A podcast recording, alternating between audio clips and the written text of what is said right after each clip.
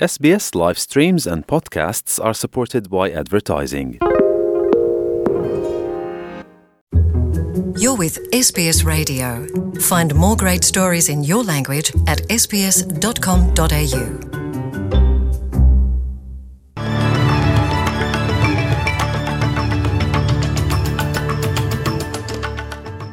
ወደ ዝርዝር ዜናዎቹ ከማለፋችን በፊት ርዕሰ ዜናዎቹን እናስቀድማለን። የአውስትራሊያና ሰለሞን ደሴቶችን ግንኙነት ለመጠገን መጠነ ሰፊ ብርቱ ሥራን ግድ እንደሚል የሌበር ፓርቲ ገለጠ። አቶ አልቤኒዚ ሌበር ፓርቲ ለመንግሥትነት ከበቃ የደሞዝ ጭማሪ ማሻሻያ ያደርጋል ሲሉ ጠቅላይ ሚኒስትር ስኮት ሞሪሰን ያን እውን የሚያደርግ አስማተኛ ብዕር የለም እያሉ ነው።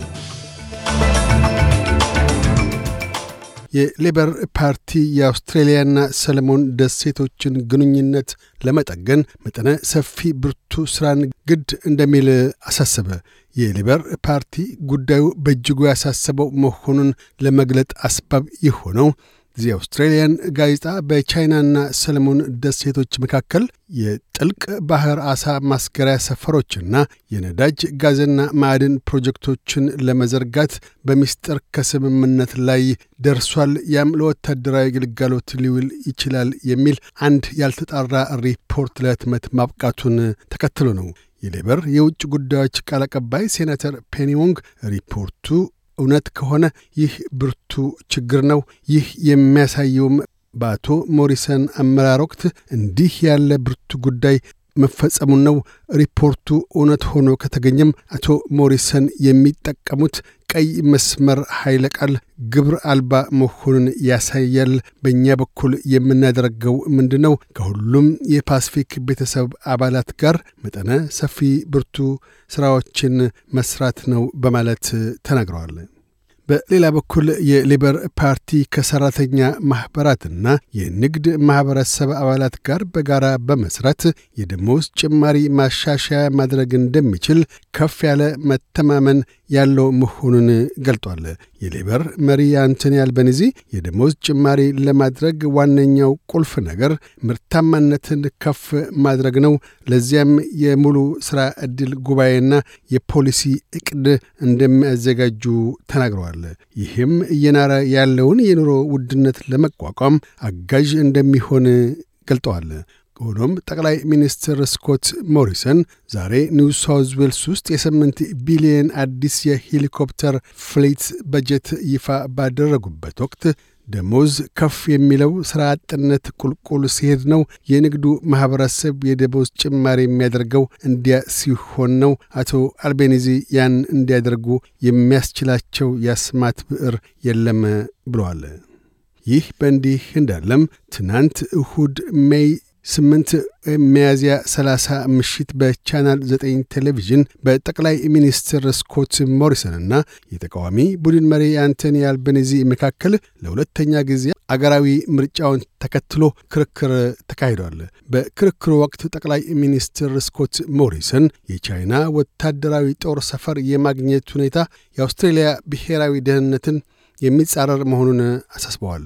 አቶ ሞሪሰን ቀደም ባሉት ሳምንታት በምርጫ ዘመቻቸው ላይ የቻይናን በሰለሞን ደሴት የጦር ሰፈር ማግኘት አስመልክተው ቀይ መስመር ሲሉ ምን ማለታቸው እንደው እንዲያብራሩ በጋዜጠኞች ተጠይቀዋል። አርኪ ምላሽም ባይሆን ያ ማለት ከአውስትሬልያ ብሔራዊ ጥቅም እንዲሁም ከሰለሞን ደሴቶች ጥቅም አኳያ ፍጹም ተቃራኒ የሆነ ሲሆን ነው በማለት ተናግረዋል። ይሁንና ከወዲሁ ይህ ይሆናል ማለት ብልህነት አይደለም ከማለት ባሻገር ቻይና ወታደራዊ ጦር ሰፈሯን ሰለሞን ደሴቶች ላይ ብትገነባ መንግሥታቸው ምን አይነት እርምጃ ሊወስድ እንደሚችል አልገለጹም። በክርክሩ ወቅት አቶ አልቤኒዚና አቶ ሞሪሰን የደሞዝ ማስተካከያ መጠንን አስመልክቶ ጋር ያለ ክርክር አድርገዋል። አቶ አልቤኒዚ የሌበር መንግሥት ከተመረጠ የደሞዝ ጭማሪ ከፍ እንዲል የሚያደርግ መሆኑን ደጋግመው በአጽንኦት አስታውቀዋል።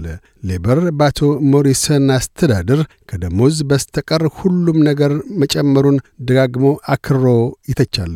አቶ አልቤኒዚ በእኔና በወቅቱ መንግሥት መካከል ያለው ልዩነት በእኛ በኩል እርምጃዎችና መዋቅሮች ዝቅተኛ ደሞዝን እንዲያሻሽሉ ማድረግ ነው ብለዋል። ክርክሩ እንዳበቃ ቻናል 9 ከ19 ሺህ አስተያየት ሰጪዎች ያገኘሁ ባለው አስተያየት መሠረት 52 ፐርሰንት ስኮት ሞሪሰን አሸንፈዋል ሲሉ 42 ፐርሰንት ለአልቤኒዚ ድጋፍ መቸራቸውን አስታውቋል። ሆኖም ዳግም ከ30 ሺህ ሰዎች የተሰጠ በተባለው አስተያየት ቴሌቪዥን ጣቢያው 51 ፐርሰንት አቶ አንቶኒ አልቤኒዚን አሸናፊ ማለታቸውንና ስኮት ሞሪሰን 49 ፐርሰንት የአስተያየት ሰጪዎችን ድጋፍ ማግኘታቸውን ተገልጧል።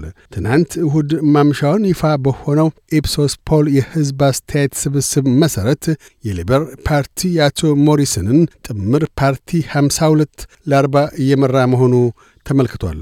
እንዲሁም በ Newspoll የሕዝብ አስተያየት ስብስብ መሠረት የሌበር ፓርቲ የአቶ ሞሪሰንን ጥምር ፓርቲ 54 ለ46 እየመራ መሆኑም ተመልክቷል።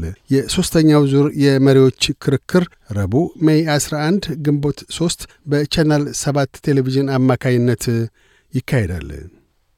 የአውስትሬልያ ምርጫ ኮሚሽን ማናቸውም ዋነኛውን የምርጫ ቀን May 21 ወይም ግንቦት 13ን ጠብቀው የምርጫ ድምፅ መስጠት የሚሹ ዜጎች በዕለቱ መምረጥ እንደሚችሉና ሌሎች አማራጮችም መኖራቸውን አስታወቀ።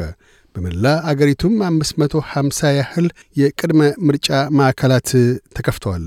የምርጫ ኮሚሽን ኮቪድ-19 ምርጫውን ሊያስተጓጉል እንደሚችልም ጠቁሞ መራጮች ትዕግሥት እንዲያሳዩ አሳስቧል። በመሆኑም መራጮች የምርጫ ዕቅዳቸውን ቀደም ብለው እንዲያቅዱ አመላክቷል። በየአካባቢያቸው ያሉ የምርጫ ጣቢያዎችን ለማወቅ የሚሹ የኮሚሽኑን ድረገጽ እንዲጎበኙም ጋብዟል። ጃፓን የቡድን ሰባት መሪዎች ሞስኮን በምጣኔ ሀብት የማግለል ውሳኔ ተከትላ ከመርህ አኳያ የሩሲያ የነዳጅ ግብዓት ላይ ማዕቀብ እንደምጥል አስታወቀች። ካናዳ፣ ፈረንሳይ፣ ጀርመን፣ ጣሊያን፣ ጃፓንና ዩናይትድ ስቴትስን ያቀፈው የቡድን ሰባት አባል አገራት ትናንት እሁድ በኦንላይን ተገናኝተው የሩሲያ የነዳጅ ግዢ ላይ ሙሉ ማዕቀብ ማድረግ ወይም በሂደት እቀባ ላይ መድረስ ከሚል ውሳኔ ላይ ደርሰዋል።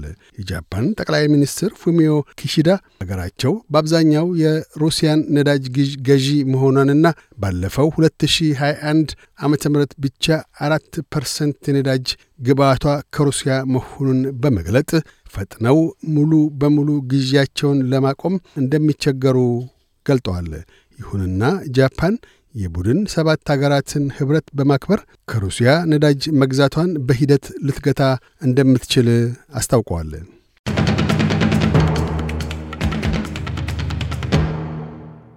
በዚሁ ወደ ውጭ ምንዛሪ ተመን ስናመራ አንድ የአውስትራሊያ ዶላር 67 ዩሮ ሳንቲም ይመነዘራል። አንድ የአውስትራሊያ ዶላር 70 የአሜሪካ ሳንቲም ይሸርፋል። አንድ የአውስትራሊያ ዶላር 36 ኢትዮጵያ ብር ከ43 ሳንቲም ይዘረዘራል። ቀጥለን የነገውን የአውስትሬሊያ ዋና ዋና ከተሞችና የአዲስ አበባን አየር ጠባይ ትንበያ እናሰማለን። ፐርዝ ፀሐያማ ሆኖ ይውላል። ዝቅተኛ 10፣ ከፍተኛ 25። አድላይድ ፀሐያማ ይሆናል። ዝቅተኛ 9፣ ከፍተኛ 20። ሜልበርን ፀሐያማ ሆኖ ይውላል። ዝቅተኛ 6፣ ከፍተኛ 19 ሆባርት ፀሐያማ ይሆናል።